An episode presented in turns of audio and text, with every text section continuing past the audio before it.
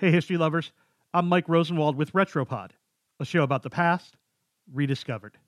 Tomorrow is a huge day in sports. The Cleveland Browns select, the Chicago Bears select, the San Francisco 49ers select, the Tennessee Titans select Corey Davis, wide receiver. The NFL Draft. For football fans, it's a day to call in sick to work, hang out at a bar, and find out which new players will solve all their team's problems. Yeah, right. We're football fans at Retropod, and the draft got us thinking about presidents. Presidents? Yes, presidents. While baseball might be known as the national pastime, it's football. The pounding of helmets, the chasing down runners, the trash talking at the line of scrimmage that has been a training ground for at least six presidents who have thumped heads in Washington.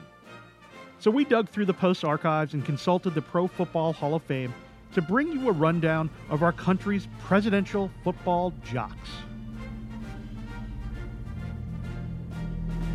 The best player of them all, a man whose reputation on the field greatly exceeds his reputation in politics, was Gerald Ford, who took over for Richard Nixon after he resigned. Ford played center for his high school in Grand Rapids, Michigan, and then made the University of Michigan Wolverines. Just like his early days as Nixon's vice president, Ford was initially a bench warmer at Michigan, but he got his chance during his senior year and was team MVP. The Green Bay Packers and Chicago Bears wanted to sign Ford, but instead he chose law school at Yale, where he helped coach the football team. Speaking of Nixon, he played college football too at Whittier College, a small California school that is certainly no football powerhouse.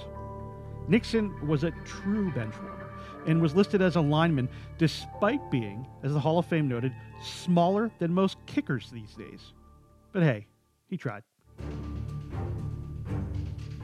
Ronald Reagan. He was a lineman too at Eureka College in Illinois. He did little of note on the field, but he did find success in fictional form as an actor on screen playing Notre Dame lineman George Gipp. You've heard the phrase, let's win one for the Gipper? Reagan was the Gipper. What other presidents played? Dwight D. Eisenhower played at West Point for Army, linebacker and running back. He preferred baseball, though, and always lamented not making the team, settling for the gridiron instead. John F. Kennedy was on the Harvard roster, but as the Hall of Fame notes, quote, JFK never made it past the JV thanks to illness and injuries. All his gridiron glory came on the front lawn with the family.